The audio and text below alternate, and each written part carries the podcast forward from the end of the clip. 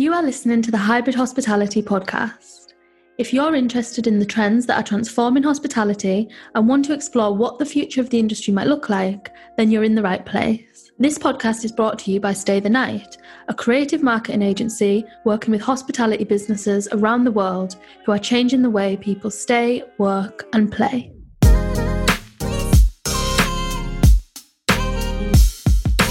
Hi, I'm Rosie Willan, co founder of Stay the Night, and in this episode, I'll be speaking with Damon Lawrence, the co founder and creative director of Homage Hospitality, a new kind of hospitality company that's making waves in the industry.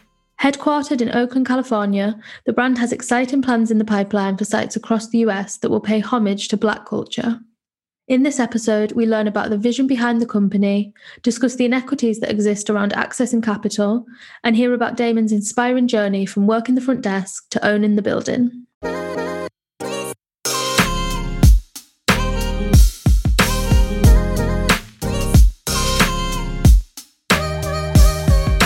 First of all, I just want to talk because I've followed your journey for a little while, but I'd just like to talk about your like overall vision with Homage. So you're setting out to establish a new kind of hospitality. And can you tell me what that means for you and how it differs from other hospitality brands? Yeah, definitely. I appreciate you asking that question. I think when I first realized I wanted to start Homage, it spurred from me realizing that there wasn't enough representation of people that look like myself in the industry. And that was number one and I'm working in this cool boutique hotel in DC, my Thompson property at the time. And I'm like, man, this would be so much cooler if there was, you know, black infusion, a black infusion of culture that, you know, was driving the heartbeat and the life of that property. I started to realize, you know, specifically during Obama's inauguration, we had a party that we were hosting at the property and it was a who's who of, of all Hollywood celebrities, right? And the majority of the bigger names in the room were black. It was it was Spike Lee, it was Bad Boy, it was you know the video jockeys from MTV, it was you know just most of the the cultural icons that you can think of were in the room, and I'm like, okay, we have the first black president, we have all these cultural icons in this room, but then the building, the actual property in which this being housed, has no affiliation with anyone that looks like me. And so that's where I was like, ah, you know, this there's an opportunity here to create something that's different. And then through the process, I realized like, oh, the reason why it doesn't exist is because there's a whole list of other challenges that come along with that, right? Access to capital, getting millions of dollars to do these types of projects is just a challenge in our community in general. And it's not just in hospitality, but it's in in tech and in, in other other realms, other businesses. So, you know, starting to realize that and then realizing that when you're creating a business that's supposed to be for everyone, but everyone's not included in how it's designed, how it's created, then are you really creating a space that's inclusive, mm. right? So, really, my aim is to have one of the most diverse companies uh, especially hotel companies in the world, right? I really want um, every different ethnic background represented, and I play around that I want it to look like the United Colors of Benetton, but I do, and I think that that's the new kind of hospitality because when you look at the org chart of other hotel groups, it just doesn't look that diverse. And you're right, like the further up you go, the more white and male it gets. Like, let's be honest. So I've listened into a few of your clubhouse chats. Let the mm. record show for people listening to this that that's a normal thing to do because it still sounds weird to be like I've listened into your conversation and we've never met. But yeah, and you spoke about this this kind of inequity. So can you tell me some of the barriers that you yourself have faced when trying to access capital, for example? I think like most people who are starting a hotel brand, even for the first time, you know, either they come from wealth right? So they can rely on their parents' wealth or, or generational wealth, or they're surrounded by wealth, right? And then that's just not the case for us, and just not the case for our community by and large. And so it's it's hard because even in my family, you know, traditional middle class black family, but I don't know if I know many people in my family or even in my network who are accredited investors, right? And would qualify under that that SEC requirement to be an accredited investor, right? And so then there's a whole learning curve that comes along with that in our community. So then we're required still to go to those same white males and get them to understand our vision, why it's important, why we have the plight that we have. And I think sometimes privilege gets in the way of truly understanding why this is so important. so I think access to capital is by far been the biggest challenge that we've had to face. That's for sure. Yeah. I think the reality is what we've seen is people are able to do far less with a lot more. Yeah. Right. And, I, and I, that's just not in hospitality. I mean, that's that's WeWork. Like mm-hmm. that is that is any other company that is allowed to burn through capital and not really focus on a true business model that earns money. Yeah. And I would I would argue I've never seen someone black be put in that position.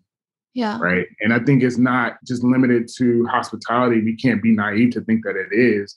I mean, it's it's in every in every facet. I think, you know, ironically, and I don't know how big of a of a basketball fan you are, but I, I don't know anything about basketball. okay, all right. Well, I'm gonna, I'm gonna just throw out some random stuff. I think it's interesting when you look at the composition of the NBA and you think of who the superstars are, and racially, who is the larger demographic that make up those superstars. Mm-hmm. Then you look at the coaches that exist in the league, right? And you say which coaches are set up for success and then you look at the ownership in the league. Yeah. And the higher you go up, it gets smaller and smaller when you talk about who actually is representative of the the actual employees in ownership, right? And I think hospitality has that same issue.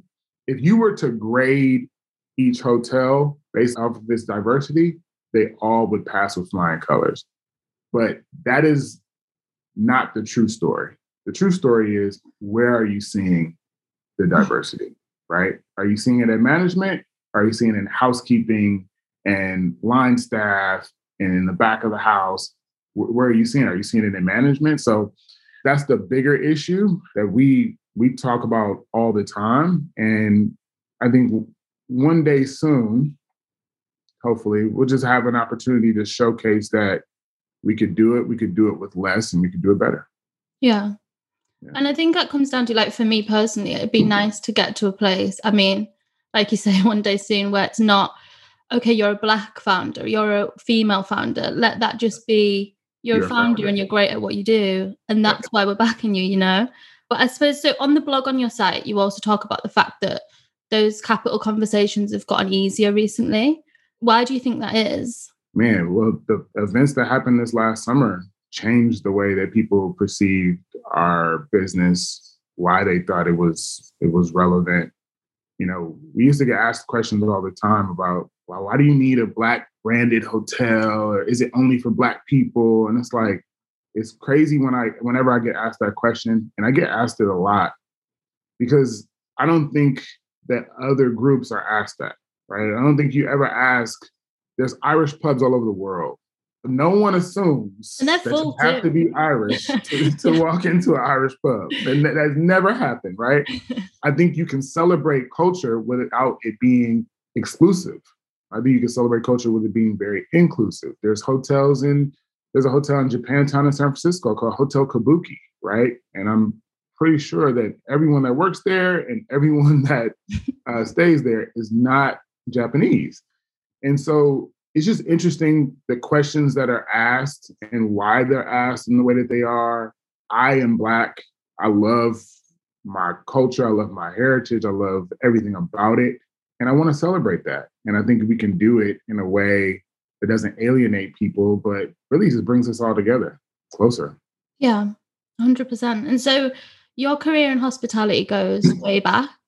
But when yeah. did you know, like when when did you know you wanted to be a hotelier, you wanted to own, you looked at it and thought, I want to own this? Oh, that moment, that story I was telling you about when we had that party at that property that I worked at in DC. And we, it was the inauguration day. That day I worked 22 hours straight.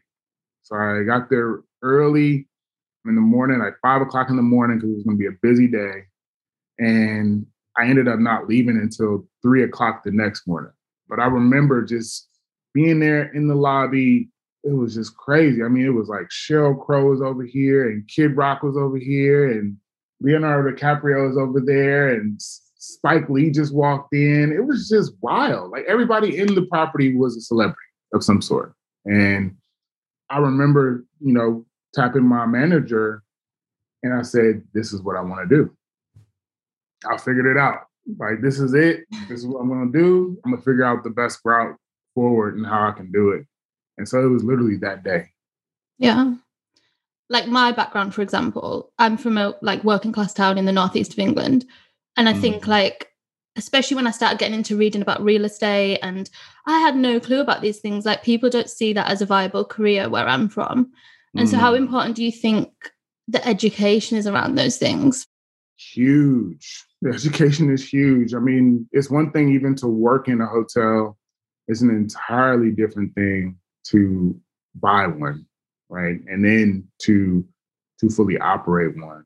And I think there's some there's some crossover between working in operations and then actually being the owner of an operating asset. But definitely, when you talk about the purchase of one, man, there's such a huge learning curve. Yeah. And you wouldn't know where to start. I've been doing this, been on this journey for five years, right? And I'm just now at a comfortable place where I feel like I've cracked the code and understand how these things are done. It took that long. It took from 2016 officially. I was really wanting to do it even prior to that, but from 2016 to now, really just to learn how this how this all works and how it happens. And that process is so valuable. And I, I hope that by me going through it, by me learning, I could pass on that knowledge to other people so that whoever's behind me, it just doesn't take them as long.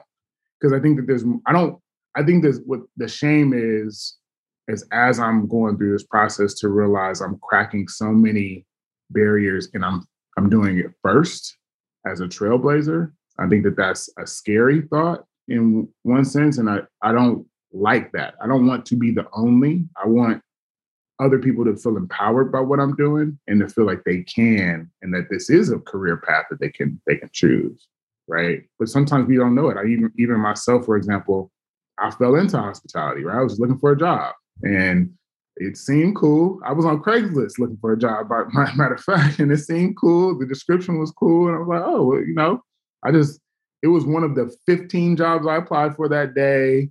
And they called me back, and I was like, I, I wowed during the interview, which I usually do.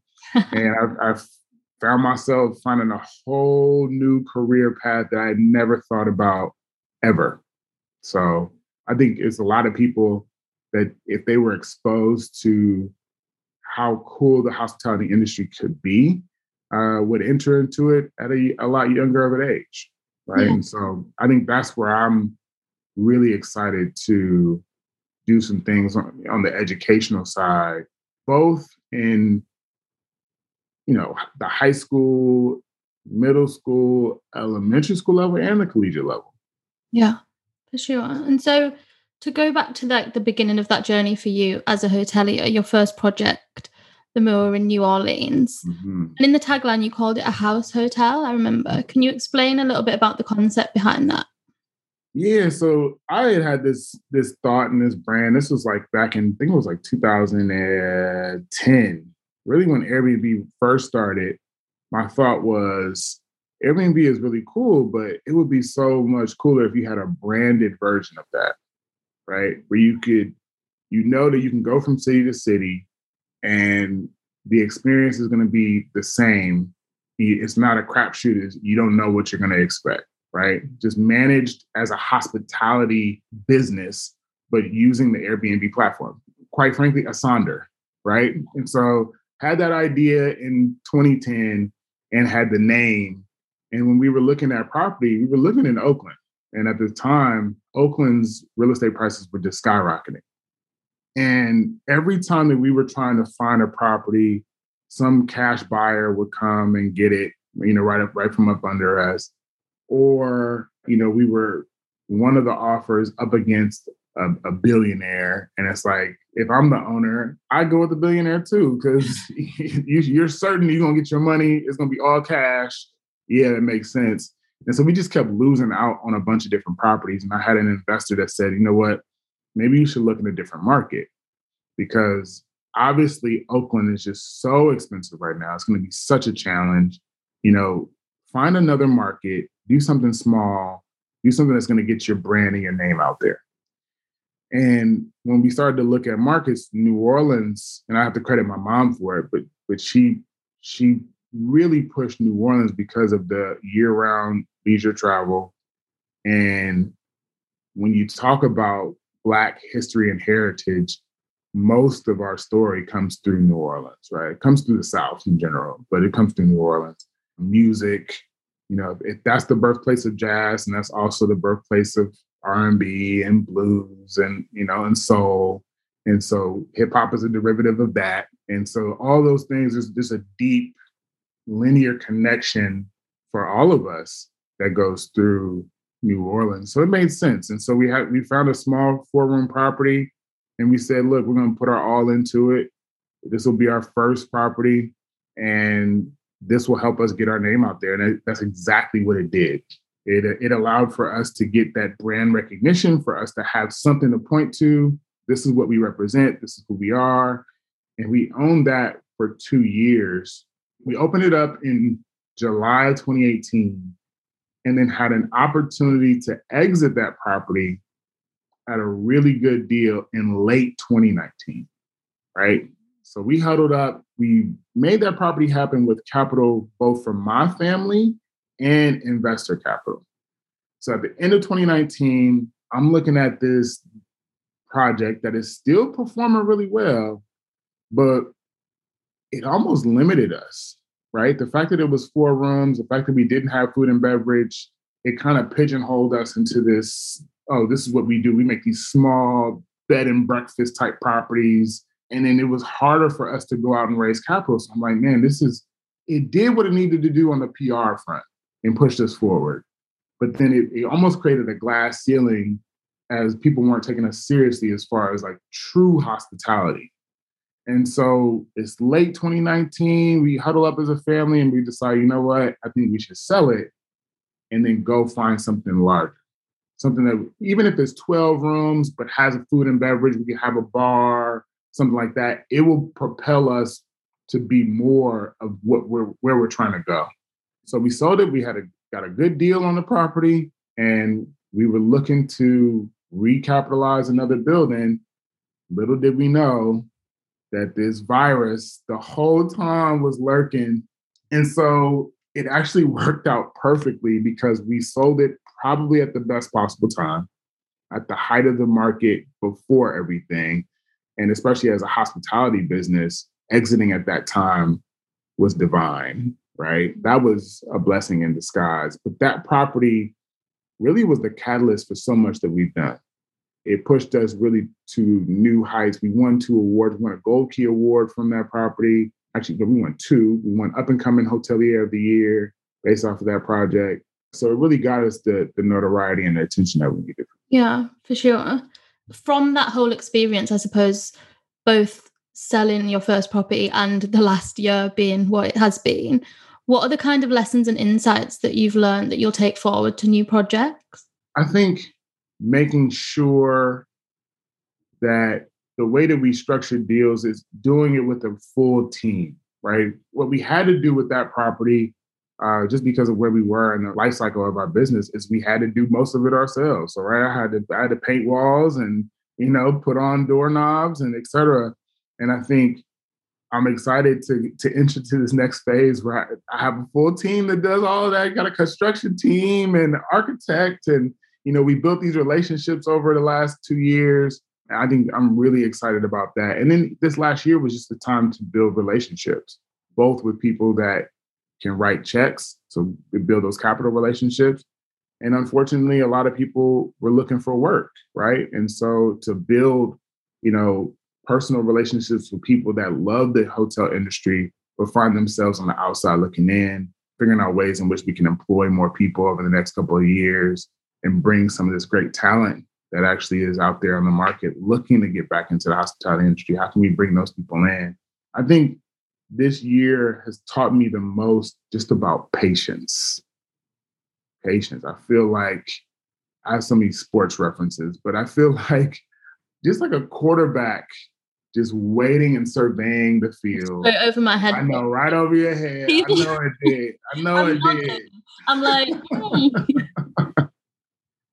people listening will get that. I'm sure. More they will. They will. Hopefully.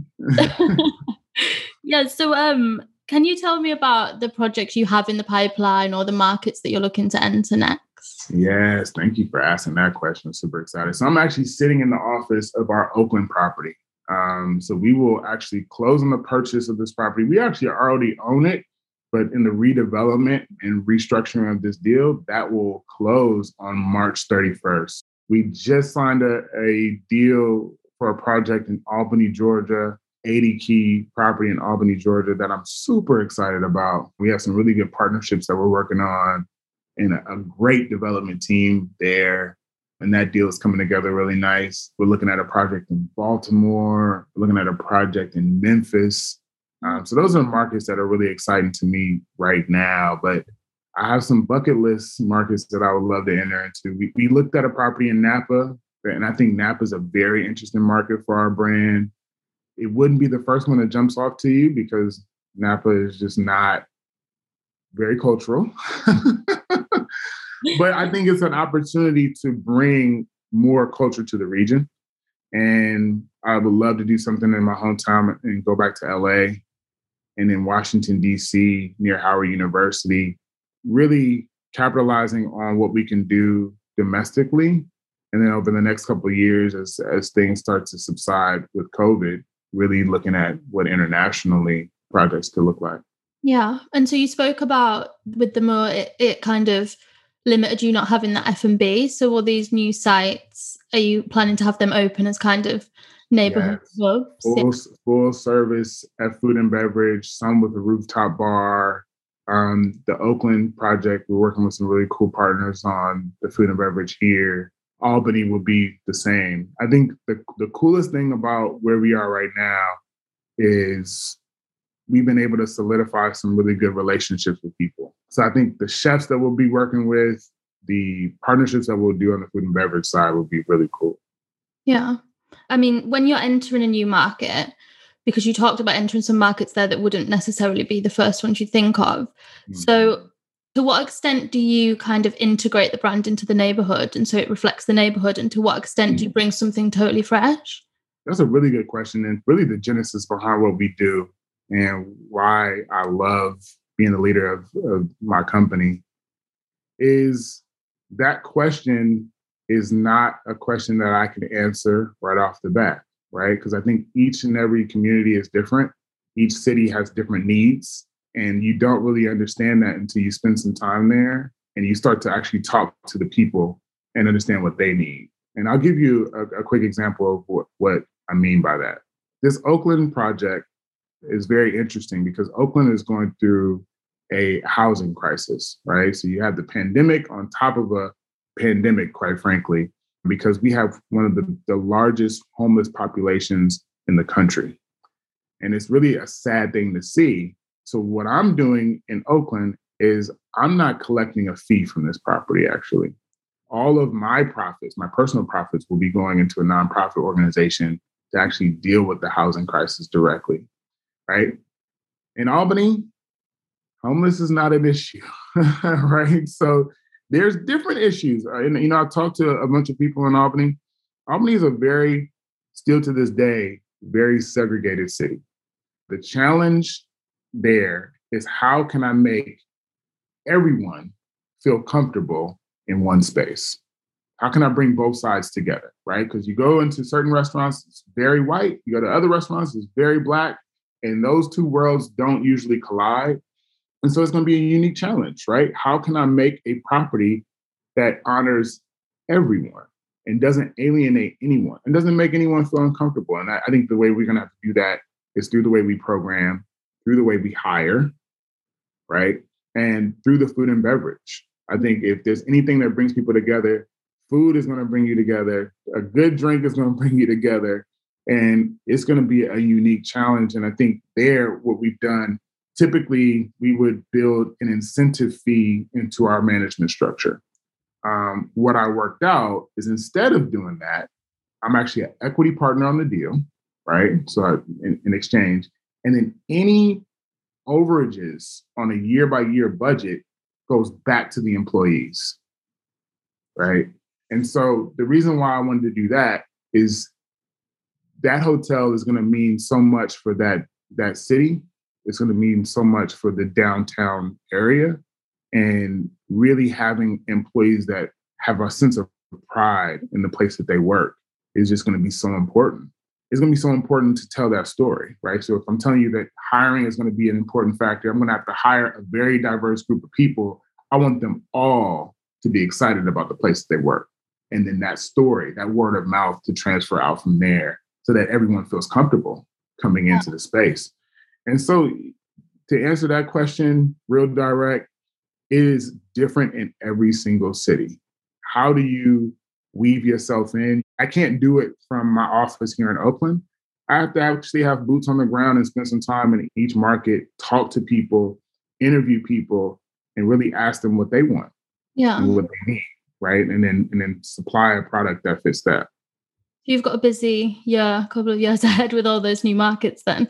You're gonna... I, I do. I do. I do. The beauty in some of these markets is my team is either from there or, you know, has some extensive, you know, background in that market. So that's the, the cool thing about the current markets that we have. Like I lived in Baltimore for a long time. I've lived in Oakland for the last five years. I understand Oakland. One of my team members is actually from Albany. That helps. And then one of my team members is from Memphis. So, you know, we, we've spent time in these markets.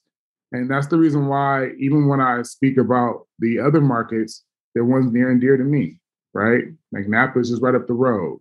LA is where I'm from. DC is where I went to school, right? So these are markets that I'm already familiar with and pretty much understand the needs of each one individually. Yeah, and I like what you said about making a space that's kind of inclusive and mm-hmm. accessible because I think so. Stay the night. We started life working in with hostels, and mm-hmm. hostels are all about you know accessibility to travel. Obviously, the price point lends itself well to that, and they're all yeah. about like bringing like-minded people together. In this term, I was thinking about the other day, and for some hospitality companies, they say we bring like-minded people together, and I'm like, no, you bring people who look alike and earn the same amount of money and kind of right. have you know like what is that like-mindedness? And sometimes i think it benefits to have a space. Like why does everyone have to be like-minded? It's good to kind of right. you know get different groups get different people from different backgrounds and, and hospitality can be about that as well. And you know what's interesting about that is that and i was reminded in one of those clubhouse rooms that you mentioned and i because i talk about all the time there are things that are low hanging fruit in hotels that you wouldn't think about right and one of them is the lotion in the room, right? if you don't have someone like me ordering the lotion, you're gonna miss the mark. Because most hotels, I will ask you to ask any black friend that you have, ask them if they use hotel lotion. I've actually had this conversation with some And I think there's this thing mm. around, well, why do we have to buy special lotion? It's like, no, if you buy lotion that, you know, it'll works work for me. It works for everybody. if it works for me, it works for everybody. And that's the low hanging fruit. But you wouldn't think that. Yeah. Right? It wouldn't even come into your mind if you're not thinking about all these other people, or you don't have the same you don't have the same issues that I have. Just, just to be honest, right? You, no, I'm so definitely going to be like this lotion. That lotion was too moisturizing for me. Can you imagine? Exactly. So, yeah. Exactly. So there needs to be more diversity just at the table, and, and I think even the beauty is, look, I love working with women. I love working with women. They see the things that I don't see, that I wouldn't pay attention to. Right? you know, so you, you need those different perspectives, and they're so important. It's so yeah. important. If you're really trying to create a space that's inclusive of everyone, you need everyone included in the process. But I think it's also about actually looking at it as, and I think I put something on LinkedIn about this, where it needs to not be you need someone in, involved in the process so you can tick that box. It's actually this mm-hmm. brings value to the table, whether that's panels, whether it's at decision making positions like that. Like it adds to the conversation. It's not something to do just to tick it, you know? But it's, it's so that is very important. It is not just diversity, it is also the inclusion, right? It's diversity and inclusion, right? And that's the reason why DNI is so closely connected because yeah, I could add some diversity. I could check off the box, but they are they included in the process, right? Do they have do they actually have a seat at the table, or are they just the one taking notes on the side? You know. So yeah, I think that that's extremely important. Yeah. So on your website, you have a sounds page with a link to a Spotify playlist, which I've been mm-hmm. enjoying, by the way, prior to this. Um, how much does music play a part in your concepts and in how, how can it play a part in a hotel story? Rosie, you're asking the best questions. I love this. uh, music is such an important role in my life because I, I, grew up with a mother who was a musician. She was a she's a musical artist, and she even to this day she just had a song that placed on a um, on a documentary just recently, wow. and she's and so I remember spending time with her in the studio and you know being around musicians all the time that was just everyday life growing up being so close to music music is such an important aspect in my life and i often play around that i could live my life through song right? Like there's like a there's a song lyric for everything. Like i can have a whole communication like r2d2 where i'm just reciting lyrics you know what i'm saying? And even our values our company values most of them except for one are lyrics to songs right? One of my favorite ones is spaceships don't come equipped with rearview mirrors by hmm. andre 3000 right? And that one is just a reminder if you're headed in a certain direction you can't look back right uh, and i think about that even with the company is gone through different co-founders gone through different partners different investors whatever is in the past you really just can't look back you have to keep, continue look moving forward especially if you're going to be the rocket ship that you want to be as a company. So music is super important. I think it also defines space. When we first started, we actually conducted a bunch of interviews and we wanted to interview Black men because we felt like when it comes to space and space creation, so few times are Black men actually interviewed and what they need and desire out of the space. So we call it Black Men in Space, right? We're going to interview people with different backgrounds, a barber, a clothing designer, a creative. One of the most interesting interviews we had was with a DJ and just understanding the intricacies around music and how the challenges that come with music and how you have to make decisions at a quick instant to keep the party going and I think that the power of music also to bring people together is amazing. It's amazing. It's amazing what it can do to to your life, what it can do for you as a person, and how through history, it has been the one thing that has really actually unified people. And I think, you know, curating a playlist is cool, but can you curate a playlist for a hotel all day? right? From the morning to the night and all the different emotions that you feel throughout that day, right? Eh, the music that you're playing at eight o'clock in the morning versus what you're playing at 8 p.m., it moves you differently. Yeah. Right. And keeps you moving through the day. So, yeah, music is super important to me. Yeah, it's one of those things that I think maybe because we work in hospitality, but I notice it. Like if I go to a place and I'm sat there for a long time and they play the same song twice, I get I get irked about that. I'm like, why don't none of my friends notice? So it's like it's nice to have someone on the same wavelength with that. So yeah. um so Kendrick or Jay Z then? Oh, that's tough, man. I'm I, am putting you on the spot there. That was You know what? I will say dang, that's hard. I will say Kendrick, but that's that's hard. Yeah. I think I love Jay Z in the twilight of his life and where he is now, uh, stuff yeah. he's talking about, I think is just super impactful, especially for me or where I'm at in my life. Uh, I think Kendrick, just as a musical artist, is just one of the most talented yeah of our generation. And so, just to bring on to that, so on the front page of your site, you have an extract that talks about legacy. Mm-hmm. Um, so, what do you want your legacy to be? It's quite a big question. It is a big question. I think really just as a like we talked about before, a trailblazer. I want to empower a bunch of other people to do what I'm doing and do it better. That's the legacy that I want to, to leave behind is that there were, you know, four or five people that I mentored that went on to do bigger and better things than I did.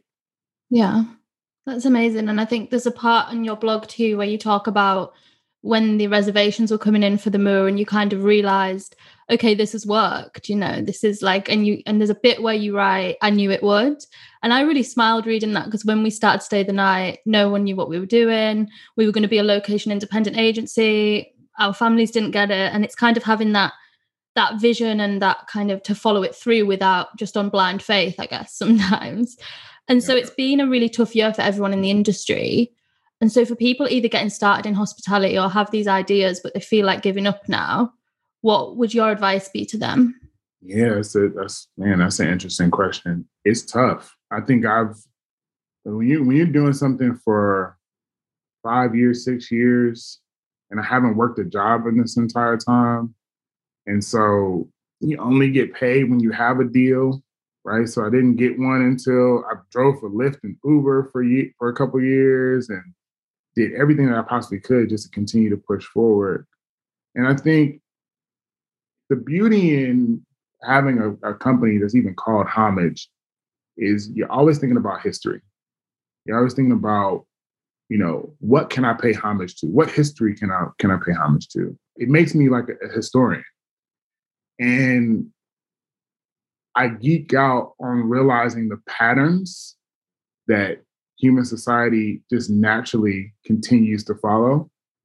And even as we deal with this pandemic, we forget that 100 years ago, we also dealt with the pandemic, right? Almost at a, a very similar time in turn of the century, you know, very strategically similar. COVID 19, I think that that was 1918, right? So 99 years or, or 101 years. And it took us about the same amount of time to get through it. But you know what it ended up, you know, transitioning into was the roaring 20s. Everybody was partying and looking for a reason, an excuse to be out and about, hotel, prohibition era, you know, Harlem Renaissance, all these things just boomed from that period, right? All the way up into the Great Depression. So I think that we're in line for another roaring 20s, right? Another roaring 2020. So I'm excited about the future. And I think, if anything, this is the time that you build for what's ahead, right? When things are quiet, when things are at their lowest point, this is when you're putting the, the foundation down to build what's going to be the next best thing. And I'm st- I'm seeing people start to do that. I encourage more people to to use this time as that, and it's going to be tough, but it was never going to be easy. Yeah. I'm definitely ready for a roaring 20s, I have to say. Yeah. After being locked down for a year, I'm up for that. Well, thanks right. so much for joining me today. I'm so excited to see what you create and see what's in store for homage in the coming years for sure. Thank you so much, Rosie. I, I have to say that you have asked some of the best questions that have ever been asked. So I really you. appreciate that. Appreciate that, yeah. yeah Thanks so you. much. For those listening who want to find out more about Homage, you can visit their website at www.anewkindofhospitality.com. We hope you enjoyed this week's episode of the Hybrid Hospitality Podcast. Don't forget to subscribe if you'd like to be the first to hear about new episodes. We'd love it if you could leave a rating, and if you'd like to follow us on social media, you can do so. Just search Stay the Night on LinkedIn or head to at Stay the Night Co over on Instagram. For more information about what we do, visit www.staythenight.net. Until next time, thanks for listening.